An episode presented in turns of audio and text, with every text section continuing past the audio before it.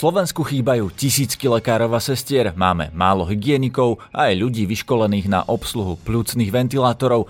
Nemocnice sú stále v zlom stave. V dnešnom podcaste budete počuť rozhovor so špičkovým zdravotníckým analytikom Martinom Smatanom. Toto bola presne oblasť, kde vidím, že sa bohužiaľ e, zaspalo, ale nie iba u nás, lebo Česk- Česká na tom veľmi, veľmi podobne. Druhá vlna je už teraz horšia ako prvá a Slovensko bez opatrení čeli obrovskému riziku, že najbližšie mesiace budú kruté stav našich nemocníc, či už vo všeobecnosti ten hygienický štandard, alebo priestory, alebo tie procesy, ktoré sú obmedzené tou infraštruktúrou, sa nedajú zmeniť za 2 alebo 3 mesiace.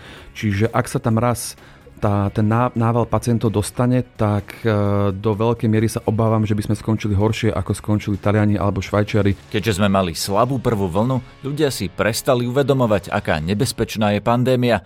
Zistia to, až keď sa to dotkne ich samých alebo ich najbližších. Boris Johnson na začiatku veril v nejakú kolektívnu imunitu, dokonca to často aj tak e, bagatelizoval, až kým sa sám nenakazil, neskončil na iske. Navyše ani vláda už nemá presný výpočet, čo nás čaká a tak sa ani nevieme pripraviť. Pandémia je totiž ako počasie, dá sa predpovedať len na krátky čas. Martin Smatana teraz nastavuje opatrenia v slovenských školách. Za mňa osobne, ak takéto čísla budú pokračovať pár dní, tak určite sa bude musieť e, sprísniť. A čo by odkázal Kotlebovcom a iným konšpirátorom, ktorí odmietajú opatrenia? Keď sa inak nedá, tak tak bohužiaľ na to máme policiu. Dobré ráno, dnes je piatok 11. septembra. Moje meno je Peter Hanák. Ráno nahlas. Ranný podcast z pravodajského portálu Aktuality.sk. V štúdiu mám teraz Martina Smatanu, zdravotníckého analytika, ktorý donedávna pracoval na ministerstve zdravotníctva, počítal prognozy vývoja koronavírusu a dnes pracuje na ministerstve školstva ako poradca. Vítajte v štúdiu. Pekný deň prajem. Chcem sa vás opýtať hlavne na druhú vlnu. Či je Slovensko podľa vás e, pripravené na to, čo prichádza? Je to veľmi jednoduchá otázka, ktorá má ťažkú odpoveď. A ja by som začal skôr tým, že táto druhá vlna je aj iná a treba ju trošku vnímať inak ako tú prvú. Pri tej prvej vlne e, sme ten vírus nepoznali, nemali sme nakúpené žiadne ochranné pomôcky, ventilácie, takže všetky riešenia, ktoré sa vtedy museli aplikovať, boli, boli stávané tak, aby sme ten vírus zastavili a aby sme získali nejaký čas, aby sme dokúpili tie pomocky, aby sme dokúpili ventilácie, nachystali nemocnice, reprofilizovali postele. Teraz sme mali celé leto, veď ten núdzový stav skončil, ak sa nemýlim, 13. júna a mali sme až do nejaké, vlastne do týchto dní, keď tie počty sú výrazne vysoké, aby sme sa nachystali. Čiže na tú druhú vlnu sa treba pozerať na tú pripravenosť druhú vlnu trošku inak. Že nie je to iba o tom, či máme dosť e, rúšok alebo ventilácií, alebo nemocnice vedia, ktorá sú červené, ako postupovať.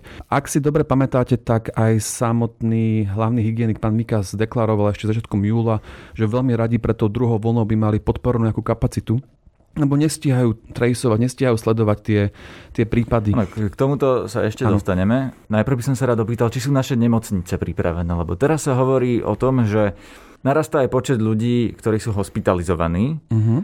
Zvládnu to naše nemocnice, veď mali čas pripraviť sa, mali čas od marca, už vtedy sa začali pripravovať. Sú naše nemocnice pripravené na druhú vlnu, aj keby sme mali tisíce infikovaných? Takto.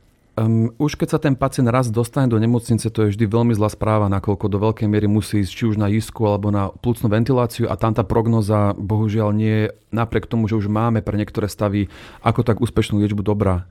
Dokúpili sme ventilácie, nastavili sme procesy, nachystali sme personál, sú ochranné pomocky, avšak stav našich nemocníc, či už vo všeobecnosti ten hygienický štandard, alebo priestory, alebo tie procesy, ktoré sú obmedzené tou infraštruktúrou, sa nedajú zmeniť za 2 alebo 3 mesiace. Čiže ak sa tam raz tá, ten nával pacientov dostane, tak e, do veľkej miery sa obávam, že by sme skončili horšie, ako skončili Taliani alebo Švajčiari, ktoré mali tie nemocnice, tú infraštruktúru pripravené na oveľa, oveľa lepšej úrovni. Preto našim absolútnym cieľom musí byť zabezpečiť to, aby sa nám presne toto nestalo. Aby tie rizikové skupiny, ktoré sú náchylné na hospitalizáciu a potom bohužiaľ aj ventiláciu, neboli ohrozené, či nemal, ne, sa k ním ten vírus samotný nedostal. A ako to spravíme? Lebo reálne, keď teraz je viac infikovaných medzi mladými ľuďmi a tí mladí ľudia sa stretnú so svojimi rodičmi, starými rodičmi, tak ich môžu nakaziť. Ako to spravíme, aby sa ten vírus nedostal od mladých ľudí k tým starším? Áno, pre, presne tento jav, ktorý ste popísali, bolo pár týždňov dozadu videný v iných krajinách, e, na Floride alebo v Mersals alebo iných takých tých morských alebo primorských oblastiach, kde presne náskôr boli nakazení mladí, ktorí boli často bezpríznakoví, potom prišli domov a nakazili svojich rodičov, pra, prarodičov a potom tí boli neskôr hospitalizovaní a často aj ventilovaní. Samo o sebe už aj pri, v tej prvej vlne sme vedeli, že ak sa správia opatrenia na niektoré špecifické skupiny obyvateľstva, ako napríklad klienti domov sociálnych služieb alebo určité iné rizikové skupiny. To nemusia byť iba starí ľudia alebo staršie ročníky, mladšie ročníky. To môžu byť ľudia, ktorí majú oslabenú imunitu, tehotné ženy, veľa iných skupín. A tak na nich sa musí aplikovať špecifické opatrenia.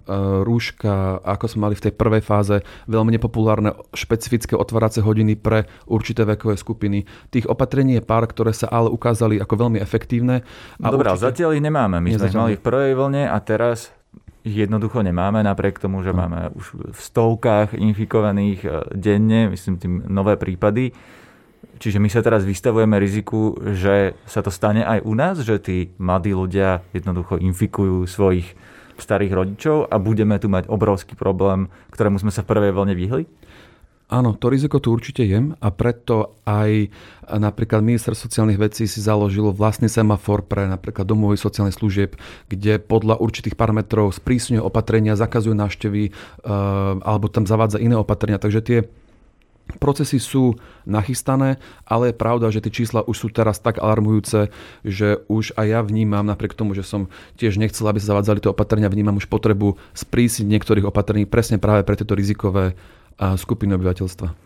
Vy ste šefovali odboru na ministerstve zdravotníctva, ktorý počítal prognozy vývoja koronavírusu. Vieme, že oni nakoniec nevyšli, keďže sme mali málo informácií o tom, ako ten koronavírus vyzerá, ako sa správa, ako rýchlo sa šíri. Medzi tým prišli opatrenia. Ale dnes Máte vedomosť o tom, aké sú tie prognózy dnes? Lebo verejnosť nepočula už nejaký čas o tom, ako bude vyzerať druhá vlna. Sú všelijaké predpovede, už ja už som počul aj z zdravotníckého prostredia, že tá druhá vlna môže byť oveľa horšia, oveľa dlhšia, že ide zima, čiže môže trvať do januára, februára, marca, že dovtedy nám môžu narastať tie čísla do takých výšok, o akých sa nám ešte ani nesnívalo.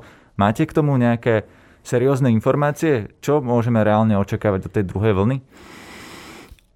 Ako som na začiatku spomínal, ehm, táto druhá vlna je a bude odlišná od tej prvej z viacerých dôvodov. Prvý dôvod je je pravda, že už poznáme ten vírus lepšie. Nepoznáme ho tak, ako by sme, ako mnohé iné vírusy, ale už vieme, pri akých podmienkach sa lepšie šíri alebo horšie šíri, aké skupiny obyvateľstva sú rizikovejšie, čo pre modelovanie je absolútne kľúčové. Máme takisto už aj, ako som spomínal, nejakú tú liečbu, máme nakúpené pomôcky, takže vieme niektoré veci lepšie zamodelovať do nejakých vzorcov. Na druhej strane faktor, ktorý sa veľmi ťažko modeluje, je práve to, že krajiny, ktoré mali, zažili veľké pandémie, ako napríklad španielskú chrípku, majú väčšinou tú a mali tú prvú vlnu slabšiu, tak väčšinou práve tie krajiny majú tie druhé vlny oveľa, oveľa silnejšie, čo je spôsobené takým tým psychologickým efektom nemám strach, nemám rešpekt pred tým vírom, lebo sa mi nič nestalo, tak nedodržujem tie opatrenia, som trošku laxnejší v tých všetkých v tých eh, nariadeniach a vlastne ich dodržiavaní. Toto sa veľmi, veľmi ťažko modeluje samo o sebe už len kvôli tomu, že tam znova máme zodpovedané niektoré premene, ale vstúpili na toho nové premene, kde nemáme nejakú odpoveď. Je pravda, že viaceré krajiny znova modelujú a zverejňujú svoje modely. E, Rakúsku napríklad má tri verzie modelov, Češi zverejňujú nejaké modely, ale väčšine, väčšina krajín práve kvôli komplexite toho víru a toho, ako sa šíri cez tých super šíriteľov v určitých špecifických podmienkach, závisí tam veľa iných parametrov, tak e, sa skôr pozerá na také iné ukazovatele toho samotného víru cez, ako sú napríklad uh, počet pacientov na jiske, ventilácii, reprodukčná sila víru. No, rozumiem, že sa na to dá pozerať cez rôzne čísla, ale keby sme sa skúsili pozrieť cez číslo, ktoré verejnosti je najznámejšie, teda počet infikovaných, dá sa to odhadnúť? Má Slovensko teraz číslo relevantné, vypočítané na základe nejakých reálnych vstupov do toho vzorca? Ktoré nám dokáže odhadnúť, či tu budeme mať o mesiac, o dva, o tri 10 tisíc infikovaných alebo 300 tisíc infikovaných. Neviem o tom, že by ministerstvo alebo úrad mal nejaký takýto model. Viem, že Slovenská akadémia vie takýto model pripravovala. Uh, taký už pokročilý, pokročilý, ktorý nefungoval na princípe ako my, kde bol nejaký uh, exponenciálny rast, ale že každého z nás modeloval na základe nejakého predikovaného správania že ak niekto má tie čísla, tak ich majú oni, ak teda v tom modelovaní pokračujú. Ministerstvo tie modely nerobí, ministerstvo sa pozera práve na tú reprodukčnú silu, na počet percento obsadených postelí, na, na počet superširiteľských um, tých eventov a na aké iné faktory. Takže, no, takže to znamená, že ministerstvo zdravotníctva momentálne nevie, na čo sa máme pripraviť v tej druhej vlne? V súčasnej dobe nemá také, nazveme to, pesimistické scenáre, ako sme mali uh, my, keď sme robili, ale ako som spomínal, má, ministerstvo má teraz v dispozícii scenáre a má tam nejaké premene, ktoré zvažuje a podľa toho potom odporúča úradu zdravotníctva a iným inštitúciám, ako ďalej konať. Sám teraz neviem povedať, ktoré riešenie bolo lepšie. Uh, to modelovanie, ako som povedal, už dnes vieme, aj počas toho procesu sme vedeli, že má veľké limitácie to modelovanie má dva také za mňa hlavné, sme to benefity alebo také, také tie úlohy v tom procese. Prvá je, že keď nevieme, aká je situácia, tak to modelovanie nám vie veľmi pekne povedať, čo najhoršie nám hrozí za nejakých predpokladov. No, to momentálne nevieme. Áno to, áno, to je pravda. A ten druhý predpoklad je, um, že keď sa všetko pokazí, ako sme to my mod, ako modulovali, my sa na to pozerali z takého toho uh, Marfio zákona, všetko, čo sa môže pokazať, sa pokazí, že aká maximálna tá tá kapacitná limitácia bude, koľko budeme potrebovať Vtedy vám vyšlo to číslo, že možno až pol milióna Slovákov bude infikovaných? Mm. To vyšlo v tom prvom modeli, kde sme reálne ako ten, nepoznali vôbec ten vírus, nemali sme čísla na Slovensku, tak všetko, čo sme mali, sme museli veľmi negatívne. Rozumiem, ale bol to ten scenár, keď ano. sa všetko pokazí. Teraz, ano, ano. ak sa všetko pokazí v druhej vlne, bude to menej alebo viac podľa vás? Určite, určite menej, lebo aj v tom druhom modeli, ktorý sme zverejnili, to číslo výrazne kleslo a v tom treťom, tak to bolo myslím, že okolo 5000 ľudí.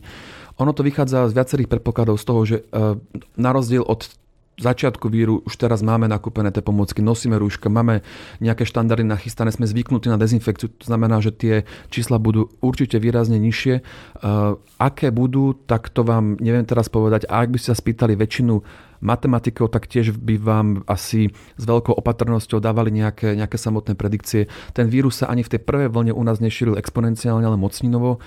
Takže veľa tých matematických modelov, ktoré fungujú presne na tomto princípe, že je 100 ľudí v miestnosti a, a sa budú mocninou ďalej teda exponenciálne šíriť, nefunguje. To znamená, pretože majú rúška. Áno, pretože majú rúška, pretože sa to šíri medzi rozličnými vekovými skupinami. Inak je tam veľa tých parametrov, ktoré sa veľmi, veľmi ťažko predikujú. E, ak sa pozrieme na tie modely iných krajín, tak málo ktorá krajina robí predikcie na viac ako 2 alebo 3 týždne, takže oni to skôr používajú iba na znásob, znázornenie nejakého trendu a na znázornenie trendu sa dá používať aj iné ukazovatele, ako je ten plávajúci medián alebo reprodukčná sila. Alebo hovoríte, tak. že je to tak komplikované, že je to ako počasie, že vieme predpovedať týždeň, dva, tri, ale nevieme predpovedať, čo bude o dve mesiace. Presne tak. Keď si napríklad zoberieme náš posledný model, ktorý sme zverejnili koncom apríla, tak my sme tam mali dva scenára. Jeden scenár bol, že ak sa nepotvrdí, že máme infikované DSS a marginalizované komunity, tak už sme za tým prvým vrcholom a číslo bude klesať. Druhá predikcia bola, že, že e, sa to potvrdí, hranice sa otvoria a bude mať stále malé mikroohniska a ten vírus tu bude až v princípe do vakcíny alebo efektívnej liečby. My sme vtedy nevedeli, aká bude alternatíva, potvrdila sa tá prvá verzia Neskôr sa uvoľňujú hranice všetky opatrenia teraz platí tá druhá verzia. To znamená, že to, to sa ťa veľmi ťažko robia tie scenáre, lebo tam musia byť nejaké predikcie, nejaké premené. Je to veľmi, veľmi ťažký proces, lebo napríklad, keď je nejaký super širiteľský uh, nejaká príležitosť, nejaká omša alebo nejaký koncert, je, zo dňa na deň tam môžeme mať tisíc nakazených. To znamená, že to veľmi, veľmi ťažko sa to predikuje. Je to všetko o nás v princípe, ako sa my správame. Počúvate podcast Ráno na hlas. Vy ste už spomenuli dnes obvolávanie kontaktov. Hovoril to aj premiér Matovič, aj minister Krajčí sa k tomu vyjadroval v stredu na vláde. A v skratke takto. Igor Matovič hovorí, že nemusíme mať celoplošné opatrenia až do chvíle, keď hygienici už nebudú schopní obvolávať kontakty a teda kontaktovať e, kontakty všetkých tých infikovaných čo v nejakej e, fáze e, pandémie do toho dospejeme, že hygienikov bude málo a tých infikovaných tak veľa, že jednoducho už nebude možné dohľadať všetky ich kontakty. V tej chvíli budeme musieť mať opatrenia. Minister Krajčí na to povedal v stredu po vláde, že teraz by sa mali hlásiť dobrovoľníci a brigádnici pre regionálne úrady verejného zdravotníctva, ktorí budú obvolávať kontakty alebo pomáhať hygienikom a zároveň že tí ľudia, ktorí sú infikovaní, by mali sami obvolávať uh, tých ľudí, s ktorými sa stretli. Ja sa vás pýtam, dá sa na to spolahnuť, že budú nám tu dohľadávať kontakty infikovaných koronavírusom nejakí brigádnici, nekvalifikovaní zrejme, a zároveň, že to, budú, že to necháme na tých ľudí, ktorí sú infikovaní, ktorí možno sa naozaj správali laxne, nezodpovedne, že, že prenesieme tú zodpovednosť štátu, že štát nebude mať v rukách tú kontrolu nad obvolávaním tých kontaktov, ale dáme to do rúk tým infikovaným? Tak a toto je presne tá asi aj odpoveď na tú vašu prvú otázku, či sme pripravení na tú druhú vlnu, lebo kým všetky ostatné oblasti, ktoré sa dali v čase leta, dvoch mesiacov nejakým spôsobom zlepšiť alebo pripraviť, ako je pandemický plán pomocky, ventilácie, sa pekne ministerstvo úrad pripravili a stihli. Toto bola presne oblasť, kde vidím, že sa bohužiaľ zaspalo ale nie iba u nás, lebo Česk, Česká na tom veľmi, veľmi podobne. No ale v Česku majú teraz oveľa väčší problém. Áno, áno. V Česku majú dennú kapacitu Čo? 400 prípadov a majú tam tisíc, to znamená, že tam majú 600 ľudí sú pozitívni, ktorých ani len nezavolajú alebo nestíhajú. To znamená, že Koľko máme dennú podobne. kapacitu my? Koľko sme schopní my obvolať, alebo naši hygienici obvolať kontaktov tých infikovaných? Uh, neviem, neviem presne číslo. To závisí aj od prípadu, uh, od toho, či to bolo komunitné alebo od niekoho. Z jedného rozhovoru tam bolo uvedené, že dokážu 400 prípadov denne. To znamená, že e, či to znamená 400 pozitívnych alebo 400 kontaktov, tak to bohužiaľ neviem povedať. Jediné, čo viem, sú tie informácie zo samotného, samotných e, regionálnych úradov a pána hlavná hygienika, že reálne tam sú od rána do rána, nocujú tam celé víkendy, to znamená, že kapacitne sú určite už dávno za hranou. Čiže tie čísla, ktoré máme dnes, ktoré sú nad 100, ktoré v prvej vlne sa nám podarilo, myslím, že iba dva alebo trikrát prekonať, sú, sú extrémne. S tým, že ešte by som možno poznámila pri tej prvej vlne obidva prípady, keď si mali nad 100, veľká časť z nich bola v karanténizovaných, nie ako teraz, lebo teraz nemáme povinné štátne karantény, čiže tie čísla sú výrazne horšie. Tých 226 a 161, čo sme mali za posledných pár dní, sú teda o to vyššie a keby sme odrátali z prvej vlny tých 114 e, rekord tých karanténizovaných, tak by ich bolo iba 80. To znamená, že máme 2 až 4 také veľké čísla teraz, ako sme mali uh, počas toho vrcholu prvej Čiže my sme na tom teraz oveľa horšie ako v prvej vlne áno. a nemáme žiadne opatrenia. Násobne, áno, áno. A čo týka tých kapacít, respektíve toho dohľadávania, tak uh, toto si pán hlavný hygienik a celý úrad už dávnejšie pýtal, že potrebujú či už finančnú alebo inú kapacitu, aby boli pripravení na tú druhú vlnu. V Česku dostali myslím, že 150 miliónov českých korún, aby sa nejakým spôsobom podporili. Tiež pýtali nejaké kapacity.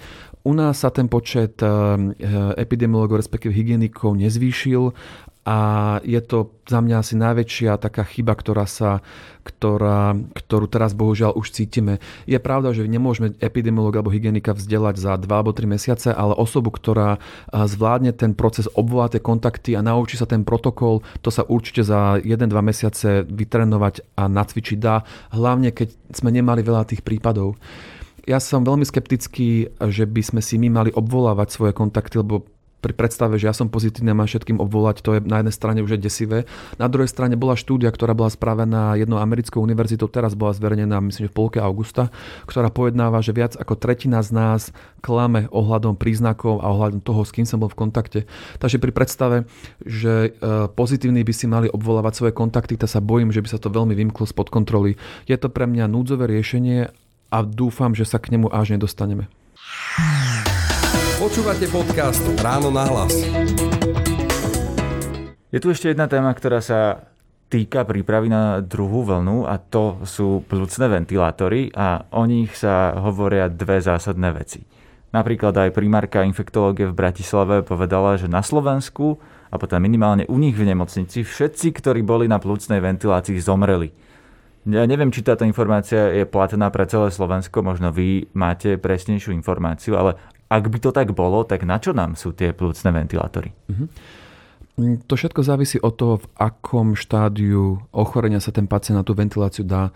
E, obávam sa, neviem presne tú štruktúru pacientov e, v Bratislave, že to boli práve e, klienti domov sociálnych služieb z Pezinku, ktorí boli veľmi neskoro detegovaní, čo spôsobilo, že už aj to ochorenie bolo v veľkom štádiu, čo následne spôsobilo tú veľkú smrtnosť, veľkú mortalitu na tým Ale v zahraničí to tak je, že tie ventilátory tým ľuďom pomáhajú, alebo to naozaj je tak, že sa na ventilátor dostane až človek, ktorý už v podstate zomiera a ten ventilátor ho len udrží pri živote niekoľko nasledujúcich dní. Neviem presnú štatistiku pomeru jedného a druhého, ale viem, že ak sa ten pacient e, včasne dostane na ventilátor, tak tá jeho šanca je násobne vyššia, ako keby tam vôbec nebol. Však všetko závisí od toho, e, koľko rokov má ten pacient, či aké má iné e, ochorenia a hlavne kedy sa zapojí. Obávam sa, že tie naše čísla boli spôsobené tým, že boli veľmi neskoro nádení tí pacienti vo vysokom veku a preto tá ich šanca bohužiaľ a na ventilácii bola nízka.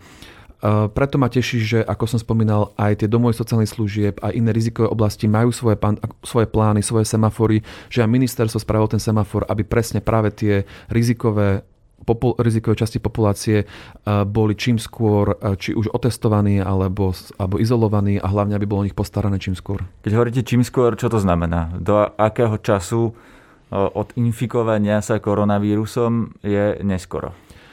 Takéto číslo nie je, ale štandardne, keď sa pozrieme, aký je posun medzi dobou inkubácie, prvými príznakmi a nejakými komplikáciami, tak sa bavíme, veď tá inkubačná doba je 5-6 dní, kým sú prvé príznaky a väčšinou platí, že do 2-3 týždňov tí pacienti sú potom hospitalizovaní. Uh, takže Čiže na to, aby bolo neskoro, aby ten človek už bol týždňa, na smrteľnej posteli sú 2-3 týždne? Uh, 2-3 týždne ten stav už je komplikovaný a vyžaduje už náročnejšiu liečbu. To znamená, že, že tak. Ale to všetko závisí od veku, od, od toho, aké je body mass index toho pacienta. Tam, je, tam vstupuje veľmi veľa faktorov ale štandardne platí eh, bez nejakých presných čísel, že pri určitých skupinách tam, tam sú otázka, otázka dní, takže nie týždňov. Takisto sa hovorí, že máme málo školených ľudí na tie ventilátory, že ventilátory sa nakúpili, ale školenia tých ľudí, keďže sa ukázalo, že sme ich toľko nepotrebovali, tak sa zastavili. Takisto neviem, akú má toto tvrdenie pravdivostnú hodnotu, iba to teraz počúvam zo všetkých strán. Viete sa k tomu vyjadriť, že či má Slovensko dostatok ľudí školených na obsluhu plúcnych ventilátorov na to, koľko nás čaká prípadov v druhej vlne? Toto je taký komplexnejší problém, to súvisí s tým, že vo všeobecnosti máme málo zdravotného personálu. Ak sa pozrieme, koľko nám chýba sestier alebo lekárov, tak sa rádovo rozprávame o tisíckach. Myslím, že ak by sme odrátali tých, čo idú do dôchodkovom veku, tak nám chýba takmer 3000 lekárov a toľko isto sestier, trošku viac.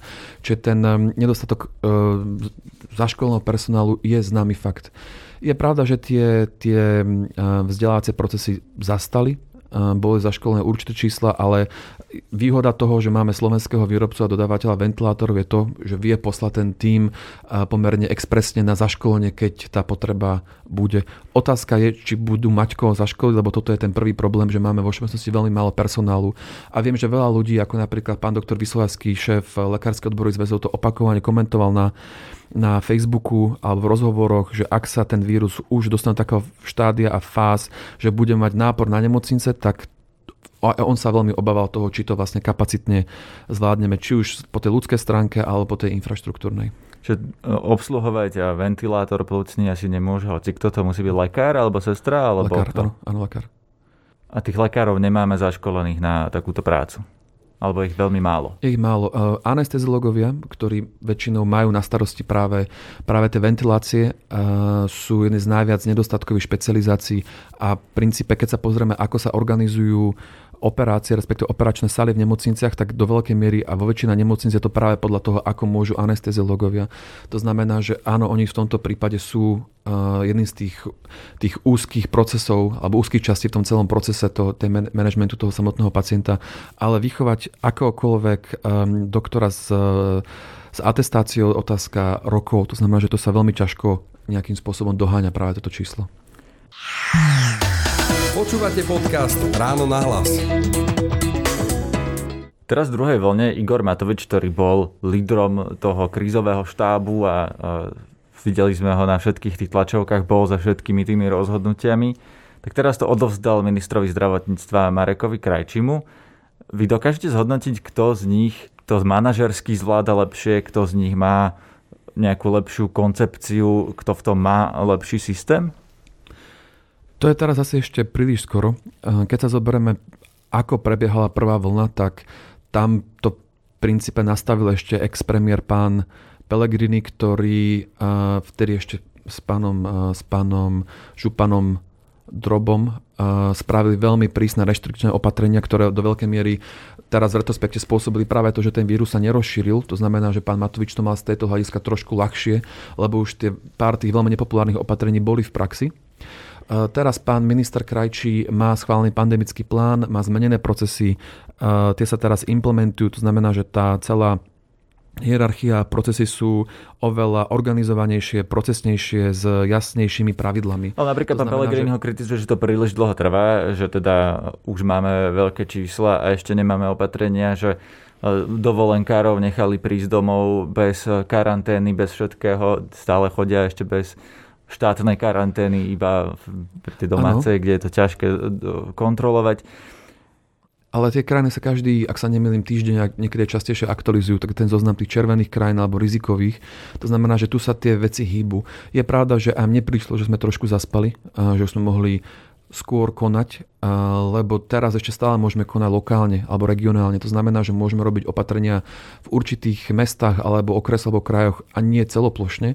A to je vlastne presne to, čo pán súčasný premiér Matovič spomínal, že ak sa prekročí určitá hodnota a nebude sa to stíhať kontrolovať alebo dosledovať, vtedy príde na rad to veľké, nepopulárne, nejaké celoplošné opatrenie. Ale stále sme ešte na úrovni toho, že uh, sú tie ohniska viac lokálne ako celoslovenské. Veď keď sa zoberieme v tej červenej, nazme to uh, červenom semafore, v tej červenej fáze alebo zóne je teraz Bratislava 1 Michalovca a 15 iných sú v oranžove ako Trenčín, Banovce a tak. To znamená, že veľká časť Slovenska je ešte na tom pomerne veľmi dobre. A verím, že aj toto prispelo k tomu, že sa ešte neprijali tie prísnejšie opatrenia, ale už aj minister, aj pán hlavný hygienik avizovali, že budú musieť pristúpiť, ak sa tie čísla stále potvrdia. Neviem, aké číslo bude dnes. Myslím, že to bude okolo, môj odhad okolo 170-180. Uvidíme. Tento ale... rozhovor nahrávame vo štvrtok. Ráno, ešte predtým, ako je tá informácia zverejnená. Čiže Čiže uvidíme. Ale za mňa osobne, ak takéto čísla budú pokračovať pár dní, tak určite sa bude musieť e, sprísniť. A čo sprísniť, tak tam tie štúdie sú pomerne jasné. V tomto nám dokonca pomohlo Česko. Česko má veľmi šikovne spravenú tzv. E, chytrú karanténu a oni na základe lokalizačných dát a dohľadávania zistili, že čo je kde sa u nich najčastejšie rozšíril ten samotný vírus a majú taký zoznam rizika, že od 1 po 9 a potom pekne sa môže ísť postupne od tých najrizikovejších, čo sú tie 9, 8, 7, to sú že nočné bary, ehm, koncerty, hromadné podujatia, športové podujatia a tak. To znamená, že máme aj tú skúsenosť, ktorá je aplikovateľná v našom regióne a po nej, podľa nej sa pekne dá potom sprísňovať. Tá informácia už vyšla teraz, a, som pekne. to medzi tým našiel. Mali si dobrý typ, je to 178 prípadov. A, pekne. pekne. Teda to ma mrzí, že tak veľa to je, ale verím, že ak tieto čísla budú pokračovať, tak sa bude ďalej sprísňovať a verím, že stále ešte na lokálnej alebo regionálnej báze a nie na také celoslovenské. To je zase druhý najvyšší počet, aký sme kedy mali. Áno, a tretí sme mali minulý a včera. A prečerom, útorok, áno, áno. Čiže tých prípadov je veľmi veľa. Čiže ešte raz, čo by sa malo prvé teraz zavrieť, keď bude zasadať vlastne krízový štáb na ministerstve, e, pokiaľ vám zasadá dnes vo štvrtok, čiže keď toto ľudia budú počúvať tento podcast, tak možno už budú vedieť výsledok, ale čo podľa vás by mali urobiť ako prvé? Um, ja si myslím, že už našiel, nastal ten čas, aby sa práve tie, tie príležitosti, kde ten super šíriteľský, alebo super šíriteľ sa môže objaviť, by sa mali obmedziť. To znamená, že obmedzenie nočných klubov, uh, veľkých podujatí, športových podujatí, um, potom možno aj konzumácie stravy v interiéri, respektíve zavedenie tých reštriktnejších opatrení tam, zavedenie povinnosti nosiť rúška aj v širšom spektre, čiže možno už aj v niektorých prípadoch exteriéry a takéto opatrenia. Ten Celoplošné, či len v tých okresoch? Iba v okresoch, iba v zatiaľ okresoch. Tieto lokálne opatrenia sa v viacerých krajinách e, potvrdili a v prípade toho, že tam je nejaká väčšia mobilita, tak to sa časom ukáže a potom sa to môže aj v tom inom okrese zaviesť. Je dôležité to, aby sa hlavne tie opatrenia zavedli e, čím skôr, lebo to, že nezmáme nejaké čísla, sa potom prejavia na hospitalizáciách a, a nejakých, nejakých ventilovaných pacientoch o, dva, o tri týždne. To znamená, že to, že dnes tie, tie čísla nie sú až také katastrofálne, sú vyššie hospitalizácie aj, aj pacienti na iske, na ventilácie ako v tej prvej vlne, ale ale keď si zoberieme, že dnes máme aktívnych 1900 pacientov, na vrchole prvej vlny sme mali 1000, dnes máme počet pozitívnych pacientov na lôžkach 100, počas vlny sme mali 80, takže ten pomer nesedí. A je to presne spôsobené tým, že v, mali sme veľmi dobrú vekovú štruktúru nakazených. Ten priemer bol 20 až 34 rokov, to znamená, že sme oveľa lepšie na tom, ako počas tej prvej vlny, keď to bolo vyššie, to bolo nejakých 45 no, Ale je to len otázka času, času kým sa to dnes rozprávali, tak, tak, tak, tak. že o pár týždňov na základe týchto čísel môžeme očakávať, že budeme mať mŕtvych. To je veľmi taký silný statement, ale aby som skôr povedal, že môžeme čakať, že sa to rozšíri aj do tých rizikovejších skupín a preto by som povedal, že hlavne, hlavným cieľom ministerstva a úradu verejného zdravotníctva musí byť e, ochrániť práve tie rizikové skupiny, ktoré keď sú nakazené, tak majú oveľa násobne väčšiu pravdepodobnosť, že budú mať možno aj tieto finálne konsekvencie. No. Počúvate podcast Ráno na hlas. Vy dnes pôsobíte v školstve, nastavovali ste spôsob, akým sa budú zatvárať školy a triedy v prípade, že sa tam objaví koronavírus. Máte prehľad, koľko máme už pozatváraných či už tried alebo škôl v tejto chvíli na Slovensku? E, ja nemám, ale minister školstva má formulár, ktorým to zberá, aby mal automatický prehľad, takže oni vám, oni vám povedia. Mm. Cieľ... Kto to vlastne vyhodnocuje, prepáčte? Kto to vyhodnocuje, že či sa zatvorí trieda alebo škola, keď sa tam mm-hmm. objaví koronavírus. Je to riaditeľ školy alebo je to hygienik? Hygienik, áno. Že tých hygienikov máme málo a škôl sú tisíce. Áno, a presne preto sa spravil ten, ten samotný manuál, aby sa zbytočne nekontaktovali úrady zdravotníctva, keď to nie je opodstatnené, alebo keď sa ten proces dá nejakou karanténou, nazme to oddeliť, alebo bezpečne vyriešiť. Takže my sme ten manuál vždy robili tak, že keď je, uh, máme tam tri, tri fázy, oranžovú, zelenú, oranžovú, červenú a vždy popisujeme celý proces pohľadu a teraz uh, učiteľa, pedagogického, nepedagogického pracovníka, mm, študenta, rodiča študenta, riaditeľa, riaditeľa, ak každý tam má presne napísané procesy, ako má postupovať. Pri oranžovej fáze, napríklad, keď niekto suspektný, tak je tam jasne uvedené, že ak je niekto suspektný, kto má ako presne konať. Je pravda, že o tom, že či niekto ide do karantény alebo nie a musí pretestovaný, rozhoduje vždy daný miestne príslušný úrad verejného zdravotníctva.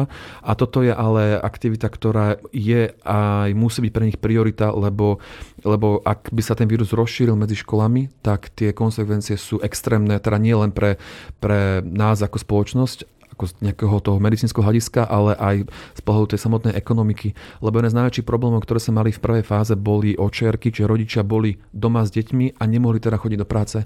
A pr- presne preto sme nastavili tie opatrenia, aby sme na jednej strane ochránili či už personál alebo deti, a na druhej strane nejakým spôsobom predišli zbytočným očerkám alebo nejakému chaosu alebo, alebo nejakému nedorozumeniu. A je pravda, že každý deň chodia pani doktorke Prokopovej a profesorke Bražinovej desiatky otázok, ako postupovať a preto pravidelne aktualizujeme taký zoznam najčastejších otázok, aj ten samotný manuál, aby tie procesy boli čo najjasnejšie, lebo tam niekedy 2-3 dní počas nejakého chaosu môže spôsobiť, že vírus sa zbytočne rozšíri alebo sa potom zbytočne, zbytočne karanténizujú pracujú deti alebo pedagógovia. Tu sa chcem opýtať na to, že teda v prvej vlne sme tie školy zatvorili, ukázalo sa, že teda vírus sa aj vďaka tomu nerozšíril. Teraz ich máme otvorené, deti chodia do školy, ale nie je ten vírus zákerný v tom, že ľudia sú asymptomatickí a teda v podstate nezistíte polovicu tých prípadov a oni sa roznášajú no, medzi tie deti a potom medzi rodičov, že ako keby to, že koronavírus bol v triede a v škole, zistíte až tým, že otestujete staršieho človeka, babku, detka, ktorí majú príznaky, ktorí na to doplatia. A medzi tým už v tej triede môže mať 10 detí koronavírus, ktoré to rozneslo medzi rodinami a vy a váš semafor o tom nebudú vedieť. Áno.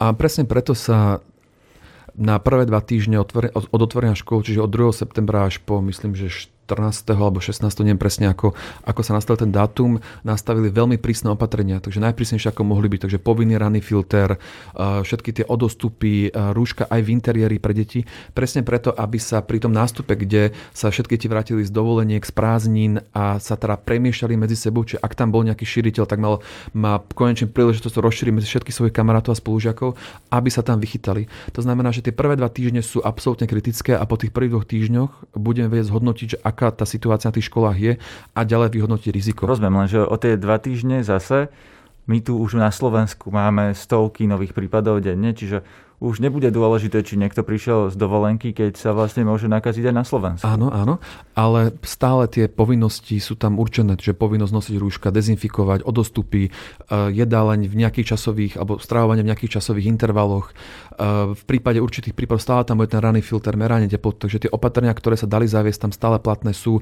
aby sa, aby sa triedy nepremiešavali. Takže z toho hľadiska nejakého takého epidemiologického procesného sa spravilo maximum preto, aby sa nemuselo pre prerušiť pedagogický proces s tým, že je tam jasne uvedené, že ak sú určité rizika, tak sa môže prejsť už či už do hybridného formu, formy vzdelávania alebo dištančného. Takže tie možnosti tam stále sú, ale cieľom bolo primárne ochrániť prvý stupeň materskej školy a prvý stupeň základných škôl presne preto, to sú skupiny detí, ktoré poprvé sú veľmi náchylné na to, že vypadnú z toho procesu vzdelávania, tam, ten, tam, ten, tam ten, tá konsekvencia toho aj rýchlo vidno. A druhý dôvod je, to sú presne rodičia, ktorí uh, by museli zostať s nimi na očerkách. Takže na tieto dve skupiny sa zameralo primárne. A my sme si vedomi toho, že je to riziko. Keď sa pozrieme napríklad na, na niektoré krajiny, ktoré už otvorili svoje, svoje školy skôr alebo otvorili interaky, tak áno, je to riziko. Uh, príkladom to je Amerika, kde viacero kolíčov už má nárast v infekciách, ale verím, oni napríklad nemali viacero opatrenia, nemali ani tie, tie guideliny ako my, ale verím, že to, čo to rozšíri, je v princípe stále na nás, na, na rodičoch, či budú tie opatrenia dodržiavať alebo nie. Uvidíme takto o týždeň. Uh, už by sme mali mať všetky tie prvé čísla z dvoch týždňov hotové, ako to ďalej sa bude vyvíjať. Zatiaľ viem, že niektoré školy to zvládajú veľmi pekne, uh, niekde tie procesy trošku viaznú, niekde boli nedorozumenia, niektoré školy idú dokonca nad rámec toho, čo sme navrhli.